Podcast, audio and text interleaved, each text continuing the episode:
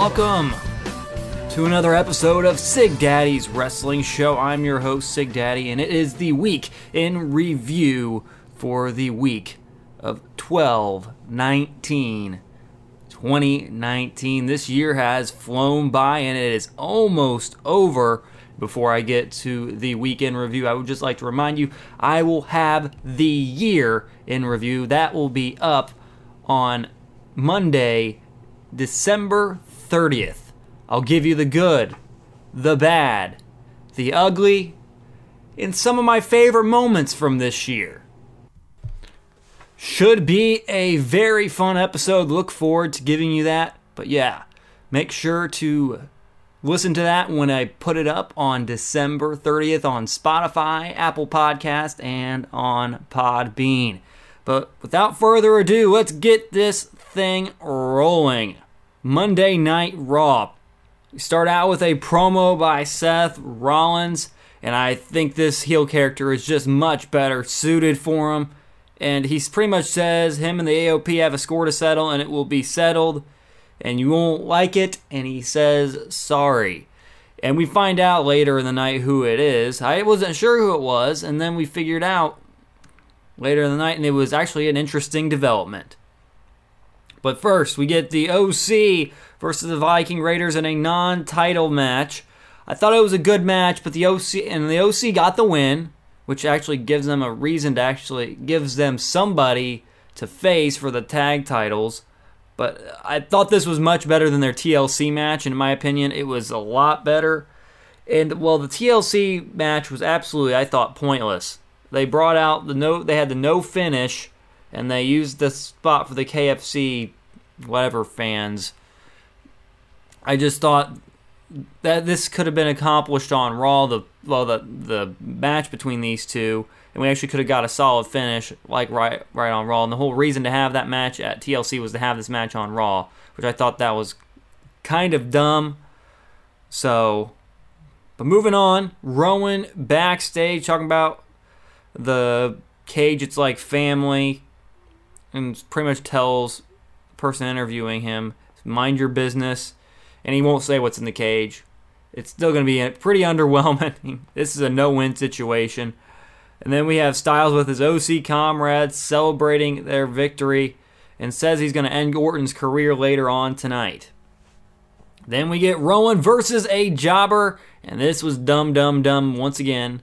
He beat Roman Reigns a few months ago, and now he is doing this.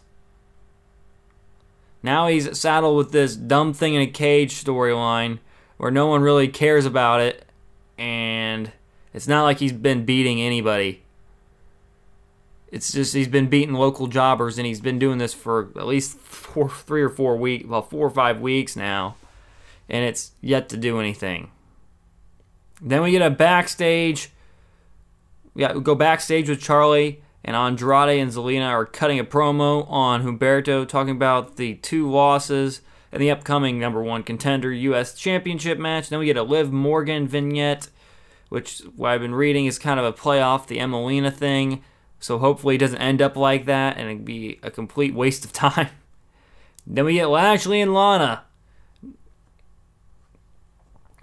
And they keep having Mike Rome announced Lana as the ravishing Russian. She is no longer Russian. She speaks English. She is not speaking in a Russian accent. So let's stop calling her the ravishing Russian when she is not speaking in a Russian accent. The little things. The little things and said pretty much says she wants to uh, this like what I described this was as gag gag gag. Every time Lana speaks, I want to change the channel, unfortunately, but I guess she's doing her job as being an annoying heel. So that's I think that's what WWE is going for. And she says she wants to move on, and I'm like, yeah, we all do from this storyline. I definitely do. And then Lana asked Bobby to propose to her with the ring she got out. So he ends up doing it, proposes, said it was just like they rehearsed. So Lana pretty much forced Bobby to propose to her as she was planning this all out for Bobby to do this. So she's pretty much in control. and Bobby's getting manipulated, and he is. I can't find the word for it right now, but he is. I can't think of it right now, but uh, you, you know you know what I mean. I'm trying to find the word for it. But yeah, please, please, please, please end this now. End this now. I don't care about YouTube numbers. Just please end this for me. And then we get a gauntlet match with the winner getting a U.S. title match. We got Tozawa and Matt Hardy, Andrade on R-Truth, Humberto Carrillo, and Ricochet. Tozawa and True start. Tozawa he wins with a roll up. Ricochet wins then his second time with a ripcord recoil on Tozawa to move on. And then we get Matt Hardy out next. And I just thought this was interesting. How convenient that it's Humberto and Andrade that are going to be the last two to enter. But uh, Ricochet beats Matt after a really fun uh, little mini match between Matt Hardy and Ricochet. Matt still, he's plenty over with the fans. WWE, give him something to do that's worthwhile. He's still pretty over with the fans. And then we get Ricochet and Humberto next. Zelina stands out on the ramp. Humberto, he, he wins with the moonsault on Ricochet. Another fun little mini match. And then we got Andrade jumping Humberto pre match. He ends up hitting his DDT on the concrete. So the match just ends like that. And no finish. And this thing went on for 45 plus minutes. So this segment was pretty much completely wasted. We wait, literally waited a whole hour to get to a no fish finish, and Humberto gets carried out. Following that, Seth Rollins with AOP. Well, Seth Rollins and AOP come out with Rey's pipe. Rey was coming out to check on his friend Humberto Carrillo, and Seth Rollins and AOP come out get with Rey's pipe that he gave to KO just a week or two ago.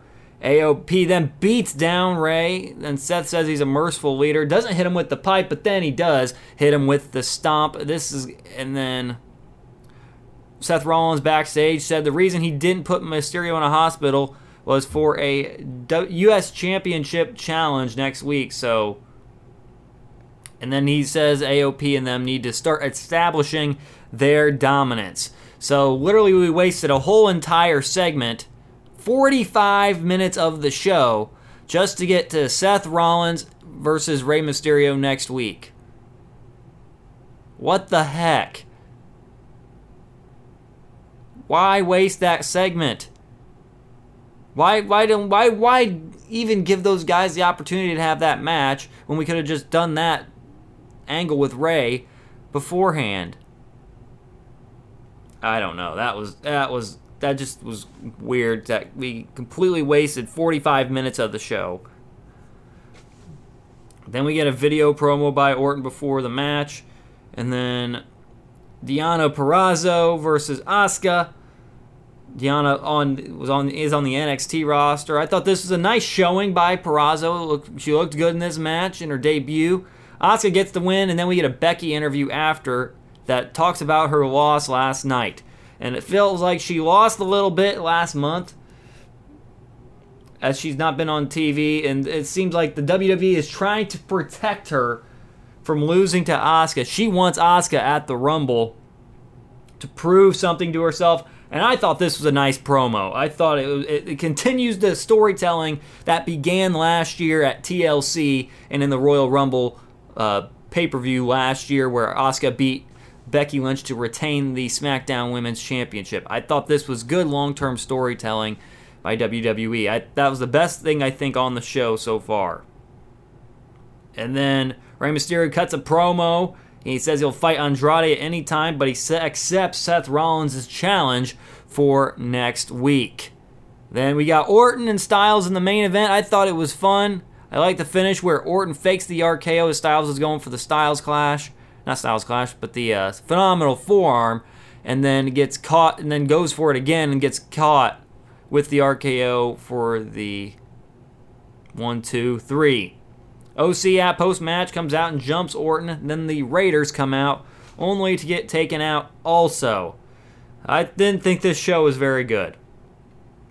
Like we like I said, we completely wasted an hour of the show with the gauntlet match that just led us to Seth Rollins getting a US title match next week. And then we got another Rowan Jobber match. Did not like that. The best one of the best things on the show was the OC versus Viking Raiders match and the Becky Lynch promo. And that's pretty much it. That was, that was the only two things that I could really note that were good on the show. The or, the Cup, the Asuka, and then we got the Orton match versus Styles. It was all right to end the show. It wasn't like it was anything special. I just the show for the most part was just not very good. I did like the OC stuff. The OC Viking Raiders. It gives the Viking Raiders a tag team to face for the tag team championships. But yeah, the Rowan versus Jobber, the the complete waste of a segment that was the gauntlet match, that really took a lot away from me on this show.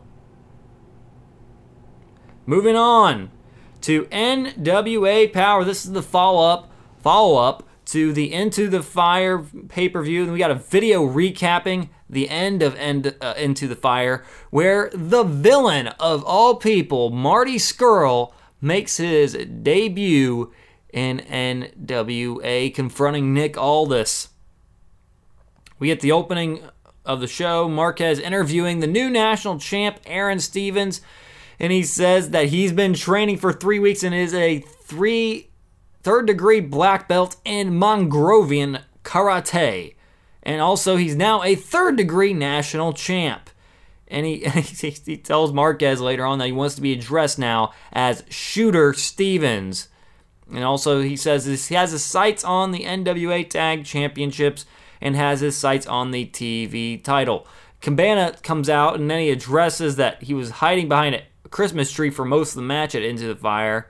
And and this was honestly just this was a fun segment and Stevens is just a very good annoying heel and I love it how he addresses and everybody really addresses the crowd at the the uh, tapings of these shows. And Cabana says without question mark he would never be champion. And then we got Thunder Rosa out there and Melina shows up. Ashley Vox comes out to jump Rosa. Rosa gets the advantage and then they're about to do a double team move on Vox, but Allison Kay and ODB make the save. Then we get a video recap of what happened at Into the Fire between Ken Anderson and Eli Drake. We get no DQ t- match tonight. And then we get Melina backstage complaining about how Marti Belle wasn't there to help them when they got in that situation. Then Marquez announces the now well they announce a tournament for the TV title, which the time limit for each match is six minutes and five seconds, which is the start time for NWA Power. First match, the the qual- a qualifier match for the tournament is was uh, next. It was Zicky Dice, Sal Rinauro, and C.W. Anderson. I remember C.W. Anderson. He I saw him in TNA at one time. He was uh, the he was an ECW alum. He was on that show Hardcore Justice. I thought this wasn't a bad match. Very quick. There was a little communication issue at the end, but Dice hits his neck breaker to win and gets into the TV title tournament. I thought it was an all right match. Set up Dice as a kind of a heel character in NWA, and he got to cut a little bit of a promo after the match. Kind of barely, barely got to do his promo, but he got interrupted by the Dawsons and they said Storm was right. James Storm was right about the conspiracy. They did all the dirty work for the wild card, wild cards, and yet they were promised title matches and money and got neither of them. And the wild cards interrupt before they could expose them, expose the truth. I like this segment. it's the conspiracy theory that uh, wild cards and all this are well, possible to find out that wild cards and all all this are working together later on in this show. But there is a conspiracy going on. And then we get Marty Scurll.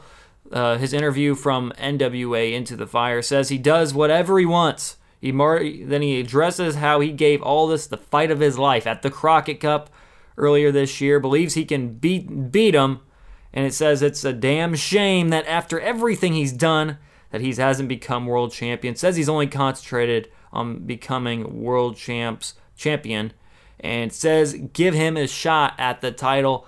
And I think this is a cool cool thing because they faced each other at the Crockett Cup earlier this year, which was an NWA Ring of Honor crossover.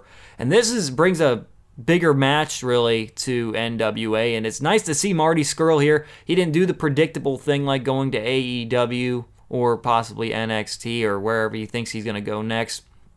I'd like that it was kind of a shock and he did what he kind of wanted to do. And this I feel like this is short term for Marty, but this should be a fun thing in the uh, fun time in, in the short term of seeing him in NWA. Then we get Eddie Kingston joining the commentary team as the Rock and Roll Express take on Zach Mosley and Sean Sims. It was a fast match, high paced Rock and Roll Express. They were known for that stuff back in the day. They do a high paced kind of uh, tag match. It was kind of a squash. They win with a quick roll up, both of them, to, and they kind of establish their dominance as tag champs. I thought it was all right. Did what it was supposed to be. Establishes the Rock and Roll Express as a team to be reckoned with here in NWA as they are the nine-time tag champs. But yes, the I, this, these interview segments I thought they were pretty effective for each guy here so far tonight in the match. The earlier match, the triple threat match, I thought it wasn't bad. Then we got Joe Galli with Rock and Roll Express post match. They talked to them about Aldis and saying he has a long road ahead of him to put himself up there with the likes of Harley Race and Ric Flair. And then Dawson's come back out again to try and expose the truth, and then they brawl with Wildcard. After the break, we get Wildcards versus Dawson, the Dawsons, and the Wildcards win after a double team off of a distraction. It wasn't bad, it wasn't that great, but it keeps from the conspiracy getting exposed, which we do find out what it is later in the night. And then we got Latimer saying the Dawsons are liars, and then Isaac says Santa's a liar. And then Josephus who's been supposedly suspended uh, clause shows up giving gifts. And then we get the post match interview from Into the Fire addressing the controversy from the pay per view. That was James Storms saying that. And he says he'll be he'll work from the bottom to get where he wants to be afterward. And it continues. This whole episode is surrounded by the conspiracy that's supposedly going on, and then we find out later in the night, like I say. And then we get the TV tournament field, TV title tournament field is announced. Ricky Starks, Caleb Conley, Colt Cabana, Trevor Murdoch, Thom Latimer, The Question Mark, Eddie Kingston, Tim Storm, both Dawsons, Zicky Dice, and Nick Aldis. Nikita Koloff a legend comes out to draw a couple a first couple round matchups that will happen next week. We get Ricky Starks versus Eddie Kingston and Colt Cabana versus the question mark. So Colt Cabana gets a chance to get his hands on the question mark, and then this the new champion will be crowned at the pay per view next NWA pay per view. Hard times.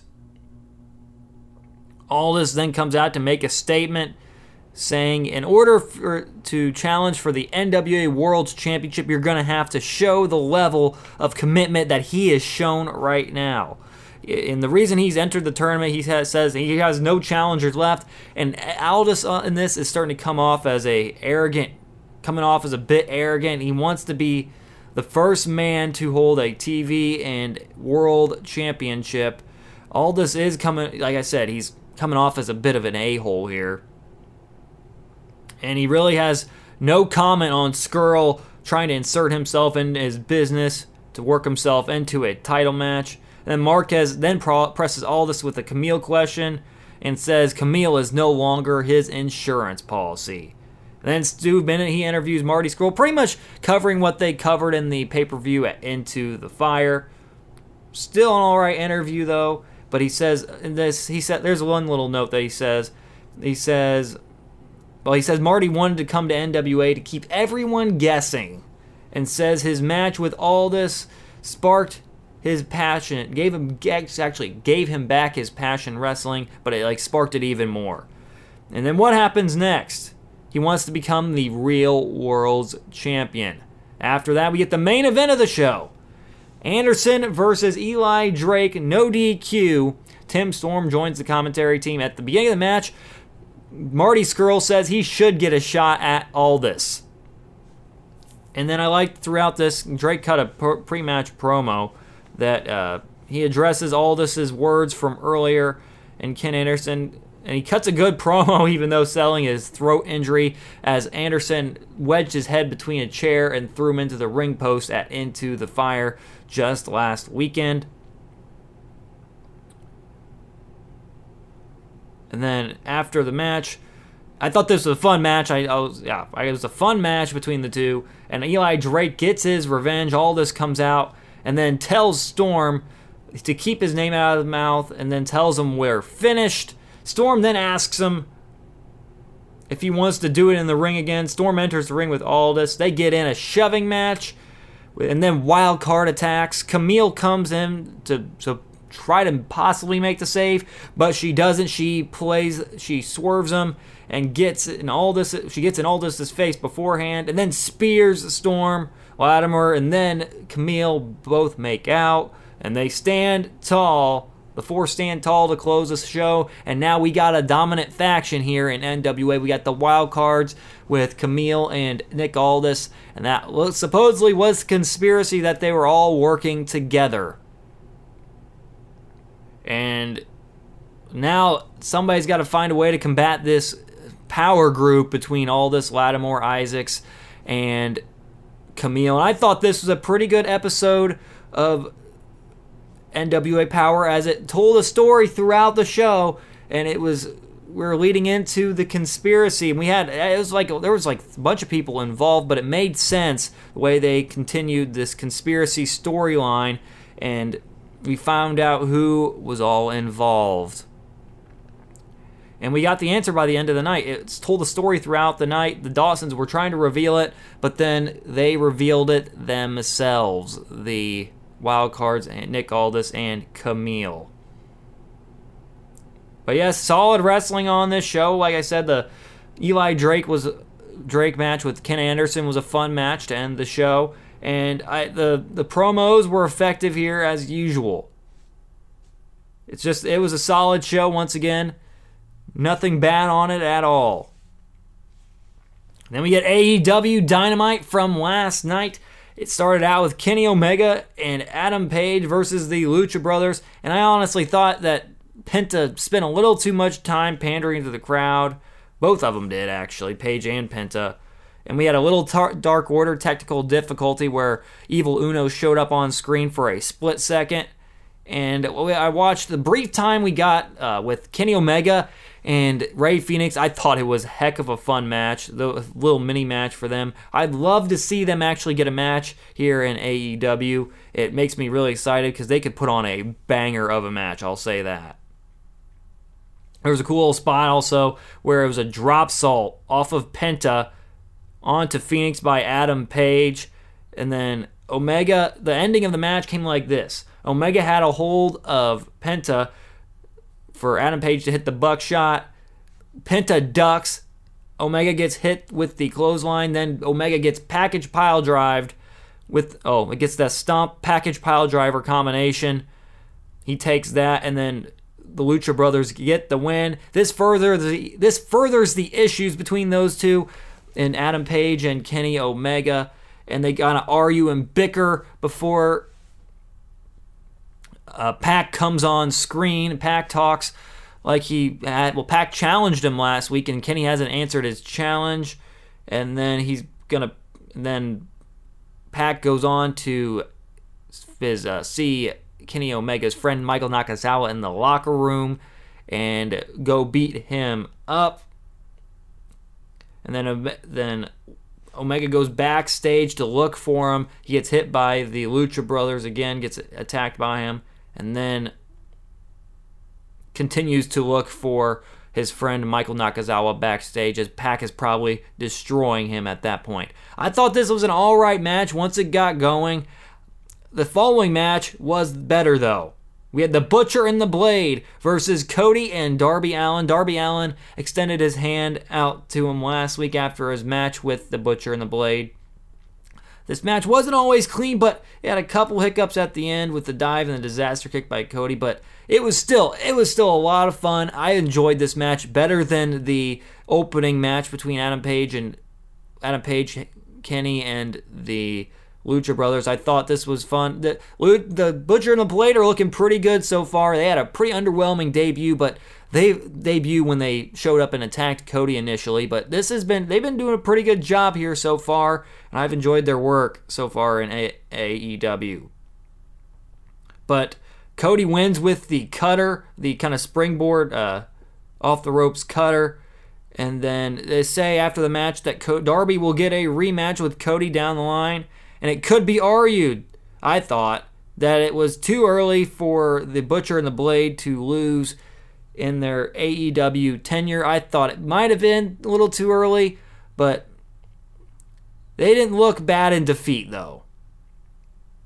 Then we get a nice little video package for Jungle Boy training for his match with Jericho. And then we get Awesome Kong with Brandi and Melanie Cruz. And then they are then Kong destroys a jobber. It was exactly what it needed to be. It was effective. Awesome Kong just looks like a beast out there at a spinning back fist and her implant buster to get the win. And then he scalped the jobber post match. And then we get a Jungle Boy interview with JR saying he respects Jericho the legend but does not fear Jericho the man. And he says that this moment would be everything his dad wanted him wanted for him. And we get the match 10 minute time limit Jericho versus Guevara, not versus Guevara, versus Jungle Boy. Hager and Guevara are both ringside with Jericho, and then Luchasaurus and Stunt are there. And Jericho, like he said a couple weeks ago, he doesn't think Jungle Boy could last 10 minutes with him. And then Jericho cuts a promo during the commercial break. Then Jungle Boy, in this match, he shows great fire throughout. And he spends over a minute or so in the walls of Jericho in the well, lion tamer, they like to call it now. But I, this goes to a 10 minute draw. I thought this was effective in getting uh, Jungle Boy over. It gives him he's he's standing in the ring with one of the greatest of all time in Chris Jericho, and he hung in there with him for 10 minutes. So this gets him more over than he was before the match, and it was kind of a little bit of a star-making performance there for the 22-year-old and Jungle Boy. Jericho comes out. Jericho right after the match says he wants five more minutes, and then Jungle Boy gets a couple of roll up opportunities on him. He has a Hurricane Rana, and I like that. It was a callback to what they did a couple weeks ago, well, uh, last week.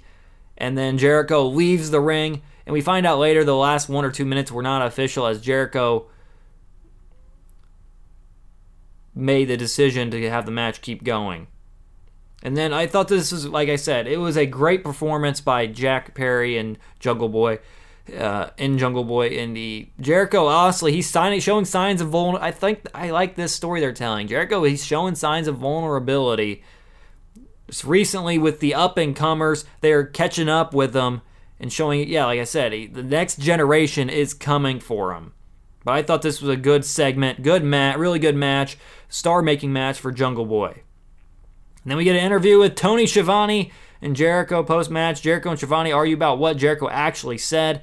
He's, Jericho says he thought he actually he said, "Oh, Jungle Boy can't beat me," and then Schiavone says, "You said yeah, you said he couldn't last ten minutes with you. They argue and such." And then Jericho takes the mic and talks about Moxley and his upcoming decision to possibly join Inner Circle. Says they have a surprise for the new year if he decides to join, and tells him Merry Christmas. SCU, SCU then talks talks about their upcoming match with the Bucks. They get interrupted by the Lucha Brothers. Penta says he does says he does says uh Christopher Daniels doesn't have it anymore. Then Kaz tells him to show him. Then Daniels just walks away as Daniels had a botch with the uh, his moon's kind of a I think it was a moonsault against Penta here a week or two ago. We get Kris Statlander next versus Britt Baker in a number one contenders match. And I thought this was an awesome finish where Statlander just uses her power uh, to power her way out of the lockjaw into her tombstone like maneuver for the win. Statlander post match interview with Schiavone. She's kind of using this alien character where she touches her nose and touches the other one's nose. Then Brandi comes down, interrupts him, inter- interviews Statlander, congratulates her, and asks her if she's with the Nightmare Collective or not. Touches her nose, but then waves her finger no at Brandi. Then Kong and Cruz come down. Brandy hits her with her he- uh, high heel in the eye. And this continues this is gonna this is the issues and with statlander and Brandi, and the nightmare collective are just beginning but i like that Kris statlander is the now the new number one contender for the aew women's world championship. And it gives somebody Riho somebody to face and Riho's been off of tv for quite a while it seems like. We get backstage at segment where spears and blanchard talk about finding him a suitable tag team partner thought it was all right maybe Spears is better suited for the tag team division. Then we get SCU versus the Young Bucks for the AEW World Tag Team Championship. We get a pre match video with the Bucks talking about their struggles and their road to redemption, and they're going to take the titles tonight. SCU, they retain after a SCU later. I I think the fans were kind of shocked that this finish came as early as it did. Actually, during this I think the fans were caught off guard that the finish came as quick as it did because it had came with about five minutes left in the show, and it was like a 12 minute tag match.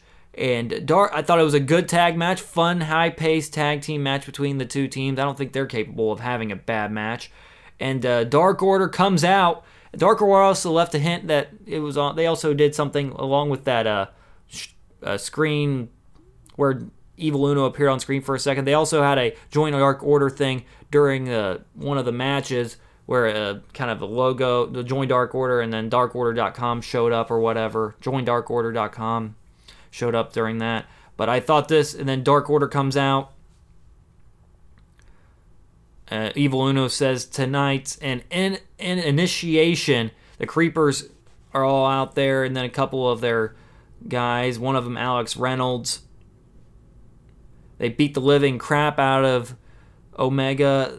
The numbers game just too much with the creepers. Daniels like if Daniels showed up, Omega showed up, Cody and Dustin show up, they all just get beat up by the creepers and Evil Uno and Stu Grayson. The numbers game is too much. Uno and Grayson. And then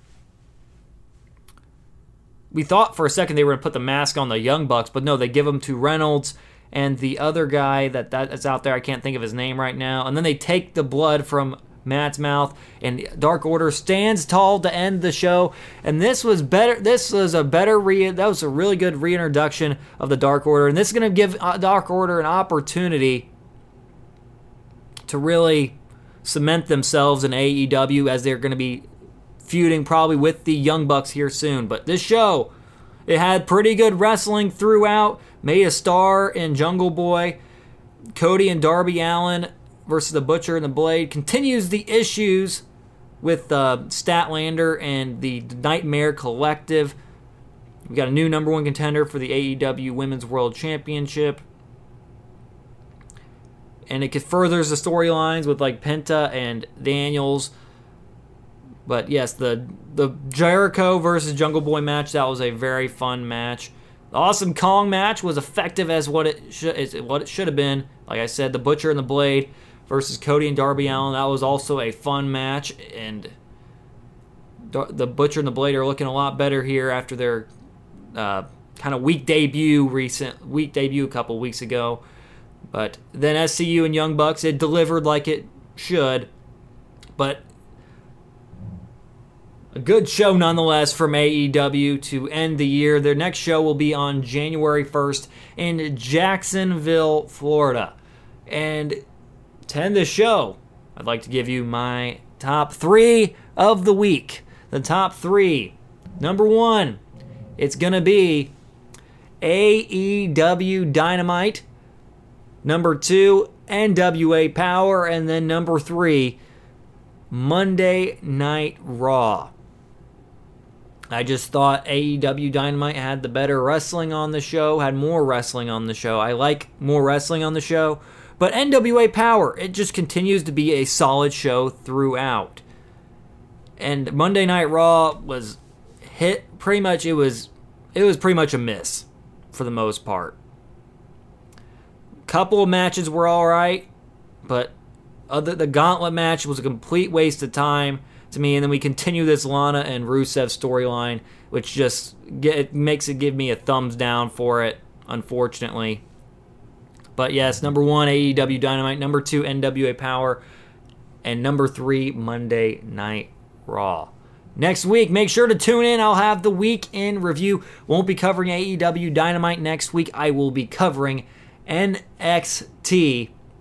I'll be covering, yeah, it'll be NXT, Monday Night Raw, and NWA Power. Should be a fun week of wrestling coming up next week. Make sure to tune in to that when I have it up on Thursday of next week. AEW Dynamite will not be on the television, so I'll go with NXT next week. So NXT, Monday Night Raw, and NWA Power will be my next week in review next Thursday on Podbean, Apple Podcast, and on Spotify. And then make sure on December 29th, actually December 30th, to, to uh, listen in for my year end review. Like I said, the good, the bad, the ugly, and some of my favorite moments from the year 2019. Before I go, make sure to follow me on the socials Facebook and Twitter at SigDaddy Wrestle. And then if you haven't already, make sure to subscribe. Tell your friends to subscribe to my podcast on Podbean, Apple Podcast, and on Spotify. Until next time, though, this is Sig Daddy signing off, thanking you all for listening, and so long, everybody.